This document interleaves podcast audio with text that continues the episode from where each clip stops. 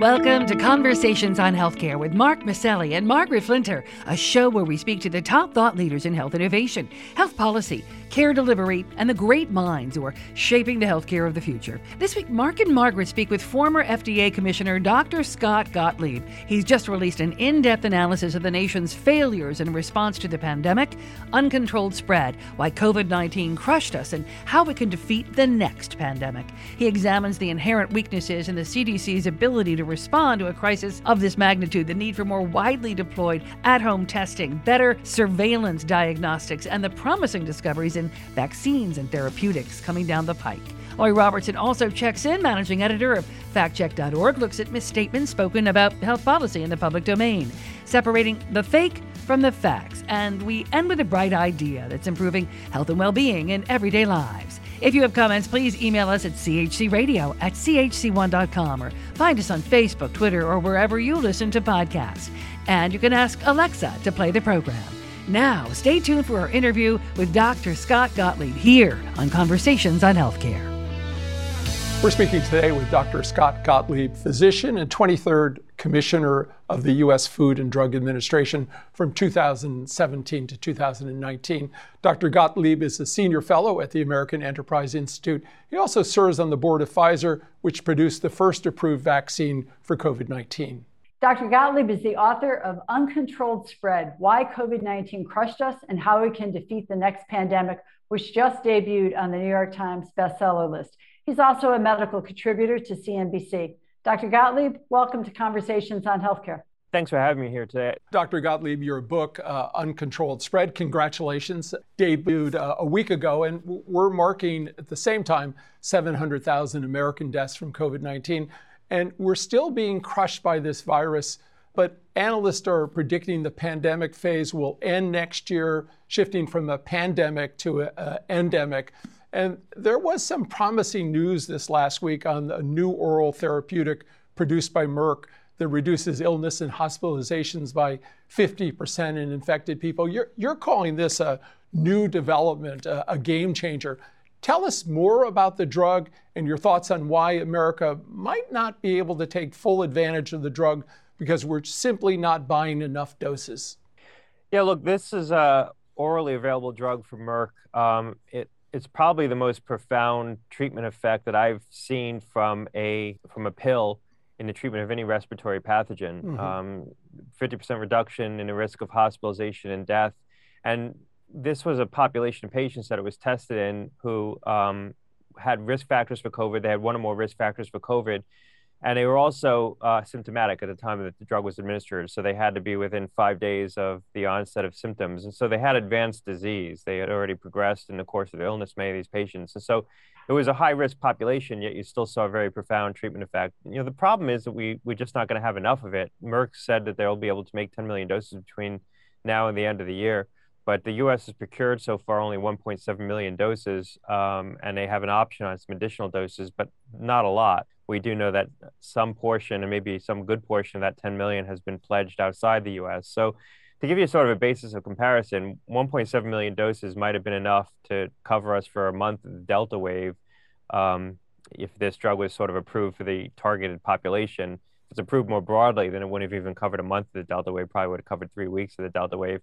And to give you another basis of comparison, we've stockpiled somewhere between 50 to 80 million doses of um, flu medicines in preparation for a feared pandemic flu. So we procured 1.7 million doses of this coronavirus drug in the setting of a raging coronavirus pandemic, and we've stockpiled upwards of 80 million doses of a flu drug for you know a flu pandemic that we fear but hasn't arrived yet. And so there's sort of a, a, mismatch between you know what we what we need in the setting of this pandemic and what we ultimately procured. There's probably things we could have done much earlier to ramp up manufacturing of the, this drug to have more available now, but it's too late at this point. There's not much you're going to be able to do in the near term, um, and it just it sort of underscores the lack of preparation. This is another point I get back to in the book: not having the reserve capacity to scale the production of some of the therapeutics and countermeasures you're going to need in a setting pandemic. We just don't have available capacity in this country that's ready to go, that's being kept as sort of a hot base of preparedness. Well, Dr. Gottlieb, in your book, Uncontrolled Spread, you note that America was failed by not only some bad political decisions, but also an ill prepared public health infrastructure that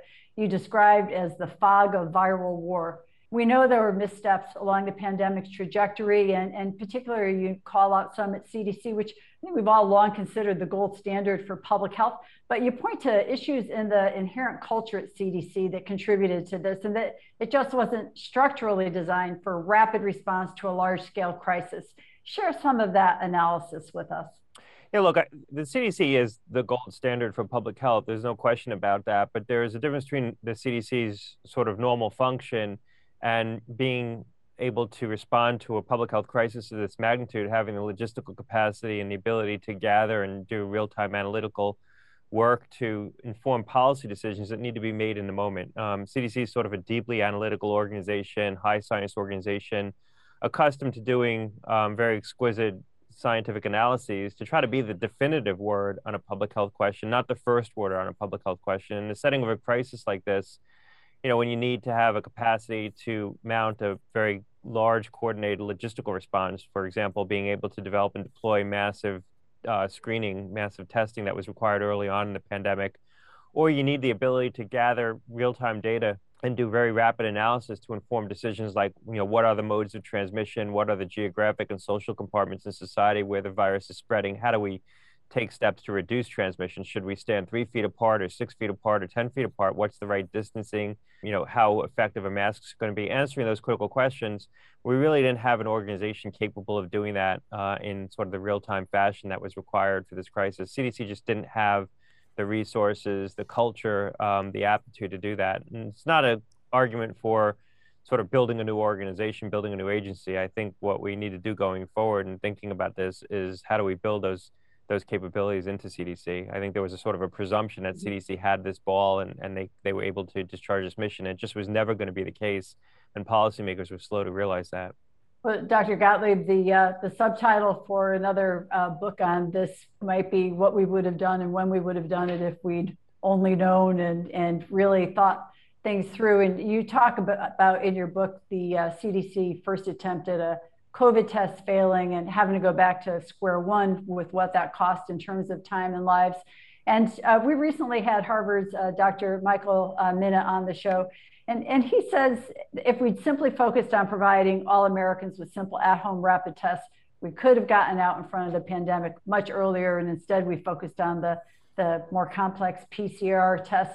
Is that is that your conclusion as well? That and, and we say this as a organization that put enormous effort into doing mass testing clinics with PCR. Should we really have been focused on the rapid tests right from the start? Would that have made an appreciable difference? Yeah, we needed an all the above approach right from the outset. And I talk a lot about the testing failures in the book and, and, and get into it in a lot of detail why we didn't have tests that we could deploy more widely. But um, at some point in January, someone needed to recognize that this could become a global pandemic, and we needed to get testing ramped up. Not just um, the diagnostic test kits that can run on the complex PCR machines that are inside labs, but also the point of care tests, because there's a long lead time to actually developing those tests. And so we didn't get started on that till much later, and that's why we don't we didn't have those rapid point of care tests and at home tests like the BinaxNOW or the Lucira test until much later in the course of this pandemic. So yeah, we, we didn't we didn't have a, a good strategy about how to scale and deploy testing in this country in the setting of a pandemic.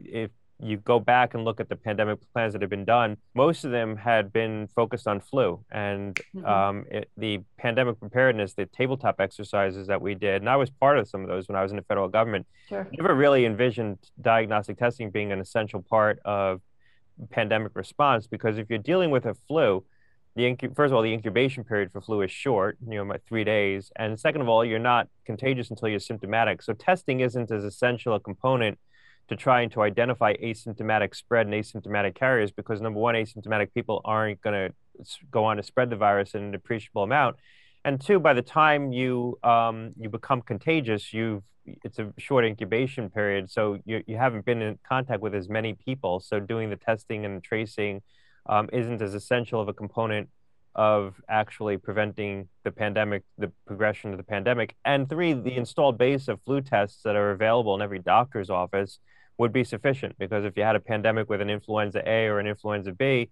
doctors in their offices have tests that could differentiate influenza A from influenza B. And if that's the prevailing strain, if the pandemic strain is influenza B and you can diagnose them with influenza B, you know they have the pandemic strain. So we never really planned for being able to develop and mass deploy novel diagnostic tests in a setting of a pandemic because we always plan for flu. And in flu, we the testing wouldn't be as essential and we'd have an installed base of testing that we could use. So, you know, that was part of the uh, the real challenge early on is no one thought about this. No one thought of getting the diagnostic test kit makers in the game early enough, and we we've never had enough testing, and even now we still don't have enough of these uh, at-home tests that could be highly effective at controlling um, the spread of the virus. And the ones that are available are expensive, and many people are priced out of it. We haven't adequately subsidized it for people who are priced out of this market. We're speaking today with Dr. Scott Gottlieb, former FDA commissioner and author of Uncontrolled Spread Why COVID 19 Crushed Us and How We Can Defeat the Next Pandemic. Dr. Gottlieb, as you say so eloquently in, in the book, the pandemic has shown that we need to reimagine the role at CDC. And you suggest that we amp up the intelligence capacity of the agency more in line with uh, what the NSA does. Uh, but that will require an act of Congress. Uh, President Biden's infrastructure bill allocated additional resources to improve the capacity of the CDC. But the question is uh, have they allocated enough, and how should that money be deployed, if approved, uh, to make the CDC more responsive in a future crisis? Yeah, well, the, ar- the argument in the book is that um, we can't rely just on public health conventions to alert us to outbreaks in uh, would-be hotspots. We've long relied on the international health regulations, which is a binding set of commitments that countries make in the context of um, the work they do under the World Health Assembly as part of the World Health Organization. And countries sort of voluntarily agree to surface information if they're host to an outbreak of a novel disease. That hasn't worked. I mean, we've seen time and time again countries haven't fulfilled their obligations under the IH, the international health regulations, including the Chinese government haven't fulfilled their obligations, not just in the setting of SARS-CoV-2, but also in the setting of SARS-1. We strengthened the IHR after SARS-1 on the hopes that if we strengthened it, it would be more binding. And the Chinese government still flouted the commitments that they made under under those regulations. They still haven't shared the source strains of the virus. And so my argument is we can't rely on just public health institutions and public health conventions alone. We're going to have to get our intelligence services more engaged in monitoring these threats. There's actually been legislation introduced to do just that. Um, by Representative Schiff. So it looks like we're moving in this direction of getting our national security tools more engaged in a global public health mission.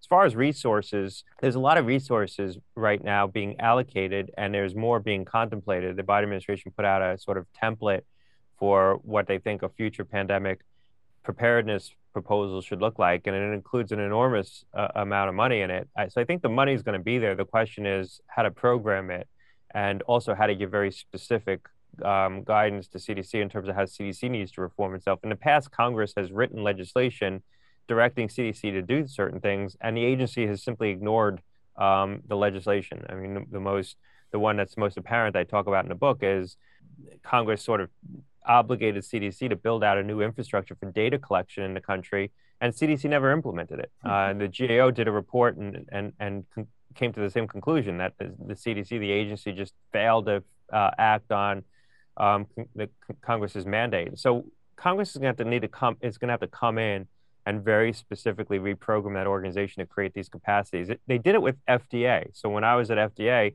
you know, Congress was very specific and granular in directing the FDA to reform itself in certain ways. I think ultimately had a very positive impact on the agency, driving change in the agency. And I think they're going to have to do it in CDC. The challenge is there's not that many people in Congress who really understand the CDC well. I mean, there was a lot of there was a group of you know Congress people, senators, um, Congress people who understood FDA well enough to write very specific legislation um, CDC has been a little bit more of a black box, and that's why Congress has sort of allocated money to CDC, but left a lot of discretion to the agency how how it implemented uh, reforms. And I, I don't think we can afford that luxury anymore. I think we have to have sort of a um, you know put together a commission or some group that's going to write very specific uh, legislation prescribing a very specific set of reforms to get the agency to have the capacity to deal with a crisis like this in the future. Well, Dr. Gottlieb, thank you for that and uh, your early comments and your response about uh, what we did and didn't know coming out of China back in the late fall, early winter. At the beginning of the pandemic, it's certainly a case of if only we'd known. But here we are with vaccination as our our best strategy to stop uh, this relentless progression of infection uh, and death. And we have made progress, but we still see resistance in different places around the country, in the South, in the Midwest, uh, and then uh, recently just really tragic news coming out of Alaska. You've uh, looked at the issue of federal vaccination mandates, which the president is attempting in, in certain sectors, and said probably not the answer, probably further politicizes vaccine uptake. But it does seem like we're seeing some movement, maybe uh, some positive impact from the mandates. Is, is that still your thought, or are you swayed by some of the recent news showing some progress where there are mandates? Well, look, I think certain mandates make make a lot of sense, and I've been very clear on this. I think uh, mandating vaccination among healthcare workers makes a lot of sense. I think the federal government certainly, within um, its the scope of its authority to mandate vaccination among the federal workforce, it's a matter of you know readiness of the federal workforce, the Department of Defense. I think we should be prescribing, um, you know, greater mandates in the Medicare program using the star rating system. We could be requiring Medicare plans to have to vaccinate a mm-hmm. certain high percentage of their populations for, for COVID as well. We haven't done that yet. I think we should because that's a very vulnerable population. Um, you know, but I think that the, the the issue of mandating vaccination among private businesses and small businesses versus trying to use incentives to drive that, I think we need to look at that carefully. What, what I haven't seen is the um, policymakers in the federal government step forward and say, this is what we need to achieve in terms of vaccination rates. And these are the different policies that are going to get us there. And this is how much how much incremental vaccination we think we're going to achieve with these uh, different policies. So we can actually do a careful weighing um, from a public policy standpoint of what we need to achieve and what are the best ways to get there. Right now, it seems very open ended. It seems to be the policy is more get more people vaccinated. We don't really know what the upper bound is that is achievable, let alone, you know, sufficient from a public health standpoint in terms of providing a proper wall of immunity. And then let's do it, everything and anything we can and not really understand which policies are going to achieve more vaccination versus which policies are going to be more divisive, create more acrimony, create more division around vaccination, not necessarily achieve a lot of vaccination. So it doesn't feel very deliberate to me. It doesn't feel like we're have a very clear sense of where we want to get and what are the tools for getting there. And that's that's where I think we need to be much more careful in terms of policymaking. We ought to understand what the goal is. We ought to understand what the different measures are that could get us there, and you know what the trade-offs from those different approaches are. There's been no discussion of that. So at the end of the day, what is the limiting principle here? I mean, there's there's obviously an end to what you can do to try to drive mm-hmm. more vaccination, but if you don't prescribe sort of a, a goal and and a different set of measures and, and how you think that those different measures are going to achieve the outcome, it doesn't. There's not a clear limiting principle to what what you um, what you are able to do or willing to do, and we should policy um, should be much more deliberate than it feels right now.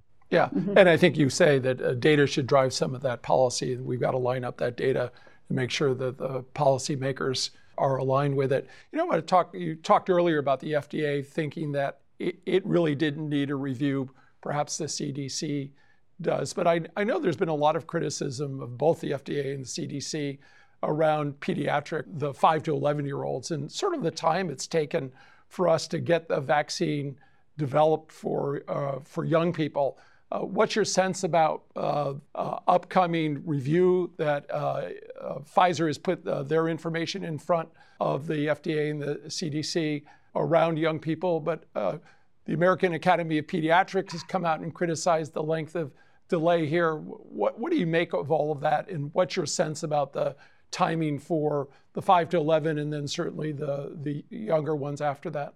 Well, look, I don't, I don't think this has been significantly delayed. Um, you know, it's, it's maybe a month past where we thought we might have been three or four months ago because the agency, the FDA, asked for some additional data. They asked for the trials um, in the kids ages five to eleven to be a little bit longer, a little bit larger. But um, so, so we're not talking about a significant amount of time now. Obviously, in a setting of a pandemic, any amount of time is significant. But I think if the if the trade-off of that is that you're going to have a bigger data set, a better data set on which to base a decision, try to give the public better information, you know, the public health can be benefited in the end because you're going to be able to allow people to have more confidence about using the vaccine and maybe get more uptake. So this is where, you know, you have to engage in that careful balancing and you have to be very sort of prescriptive about what you're doing and why and what you think the the trade-offs are. And I think the FDA has been um, careful in doing that balancing. I think the FDA is oftentimes more deliberate and transparent about you know what it's doing, what it thinks the trade-offs are, what it thinks the public health benefits are. And it's kind of getting back to the last discussion about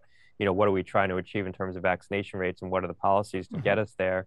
Um, I think we've been fairly deliberate about it here. The agency is going to be meeting on October 26th to discuss mm-hmm. the Pfizer vaccine and ki- the company I'm on the board of and kids ages 5 to 11.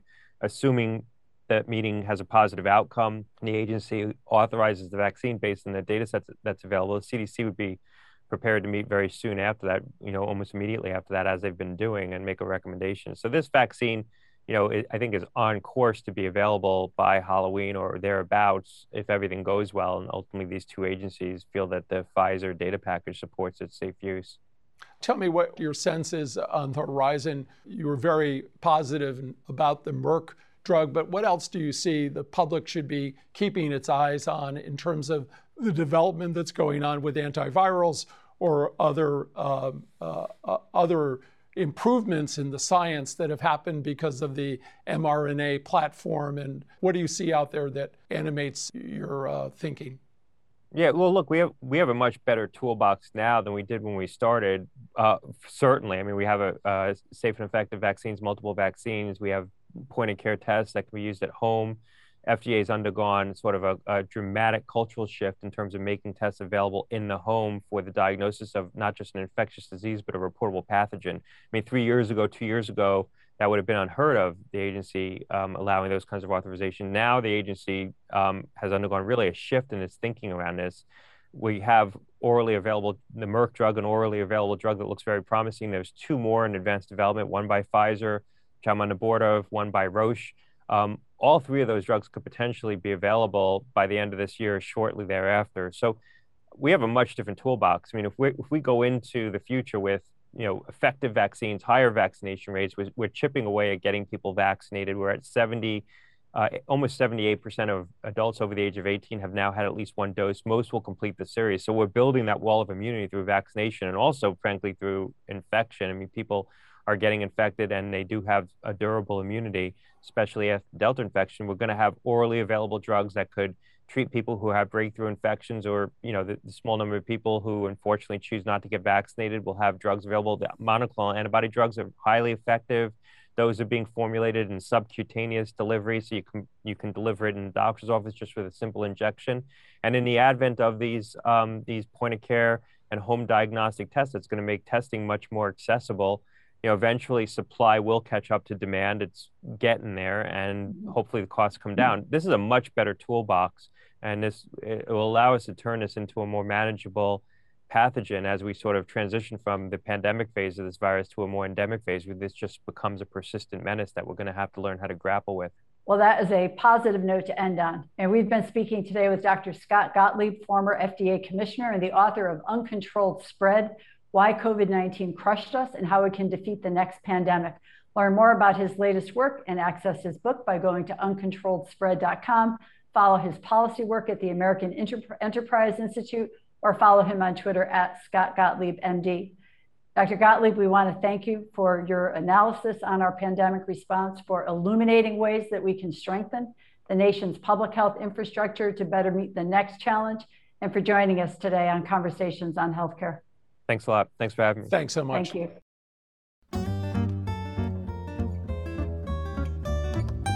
At Conversations on Healthcare, we want our audience to be truly in the know when it comes to the facts about healthcare reform and policy. Lori Robertson is an award winning journalist and managing editor of FactCheck.org, a nonpartisan, nonprofit consumer advocate for voters that aim to reduce the level of deception in U.S. politics. Lori, what have you got for us this week? Studies on whether ivermectin is beneficial in treating COVID 19 patients haven't been conclusive, and health officials have warned people not to self medicate. But multiple large trials are continuing to assess the antiparasitic drug. The Food and Drug Administration has not approved the use of ivermectin to treat or prevent COVID 19. The drug is approved for human use only to treat some conditions caused by parasites, including head lice. Although the National Institutes of Health counts over 70 studies evaluating the safety and effectiveness of ivermectin to treat or prevent COVID 19 in humans, the FDA says the currently available data don't show it's effective against the disease and that using it for this purpose in humans or animals can be dangerous. In fact, the FDA said the agency has received multiple reports of people needing medical attention after ingesting ivermectin intended for livestock, which comes in doses that can be toxic for humans. Animal ivermectin, which is different from the one intended for people, helps prevent heartworm disease and other parasites in different animal species. One expert told us if people are interested in ivermectin and whether there is a benefit for COVID 19 treatment, they should participate in a clinical trial. Preliminary results from one trial in Brazil found no indication of a benefit in using ivermectin among high risk non hospitalized patients, but two large clinical trials are still being conducted in the United States. One, a randomized controlled trial led by the University of Minnesota Medical School, is recruiting volunteers. Researchers expect to have preliminary results by December. A second large study, funded by the National Institutes of Health and led by the Duke Clinical Research Institute, is also enrolling participants. Both studies involve non hospitalized patients, and they are also evaluating other medications. Researchers in the United Kingdom are also studying ivermectin in a large trial that is analyzing possible COVID 19 treatments. The results of these trials will provide more definitive data on the drug. And that's my fact check for this week. I'm Lori Robertson, managing editor of factcheck.org. FactCheck.org is committed to factual accuracy from the country's major political players and is a project of the Annenberg Public Policy Center at the University of Pennsylvania. If you have a fact that you'd like checked, email us at chcradio.com. We'll have FactCheck.org's Lori Robertson check it out for you here on Conversations on Healthcare.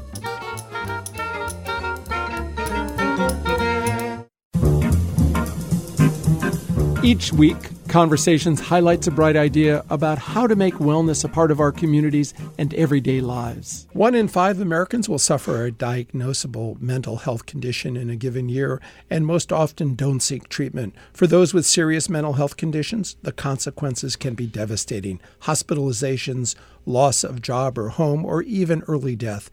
Seeing a rise in mobile apps aimed at behavioral health entering the marketplace, University of Washington researcher Dror Ben-Zeev thought a comparative effective analysis study would be a good idea. My team and I conducted a three year comparative effectiveness trial uh, with the objective of having a head to head comparison between a mobile health intervention for people with serious mental illness called FOCUS and a more traditional clinic based group intervention called WRAP or Wellness Recovery Action Planning.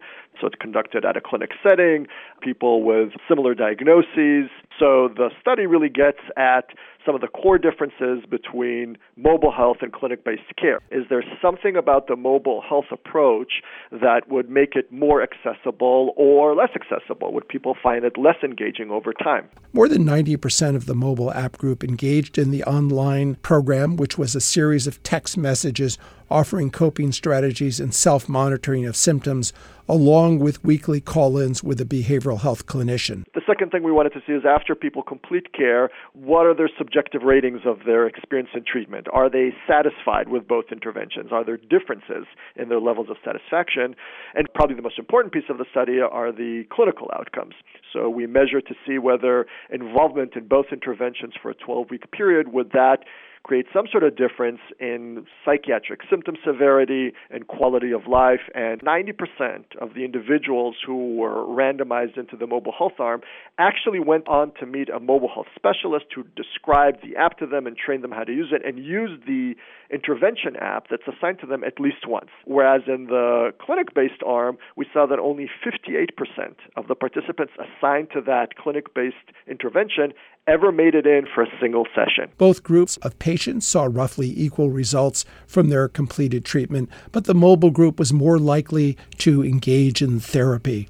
Ben-Zeev says this suggests that mobile therapies may provide a useful tool for clinicians having trouble getting those with serious mental health issues to engage with the clinical interventions. The group dynamics, the fact that there's a sense of shared experience and perhaps even normalization of some of the experience, that on its own is quite potent for people, right? And so we know that the very existence of a group can be quite helpful. But for others, the interaction is anxiety provoking. Just making it to the clinic to engage in that interaction is logistically complex. When it comes to the clinical outcomes, in both intervention arms, people improved both in terms of reduction in their symptoms and the distress associated with symptoms and improvements in their recovery. The results of this study were published in the Journal of Psychiatric Services, a targeted mobile app aimed at facilitating access to clinical care for those experiencing serious mental illness symptoms, proving equally effective in managing the condition, improving access to intervention for behavioral health needs. Now that's a bright idea.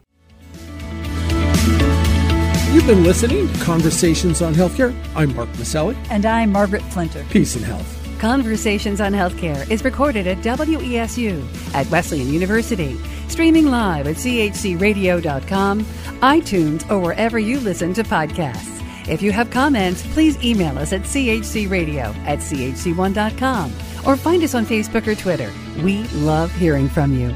The show is brought to you by the Community Health Center.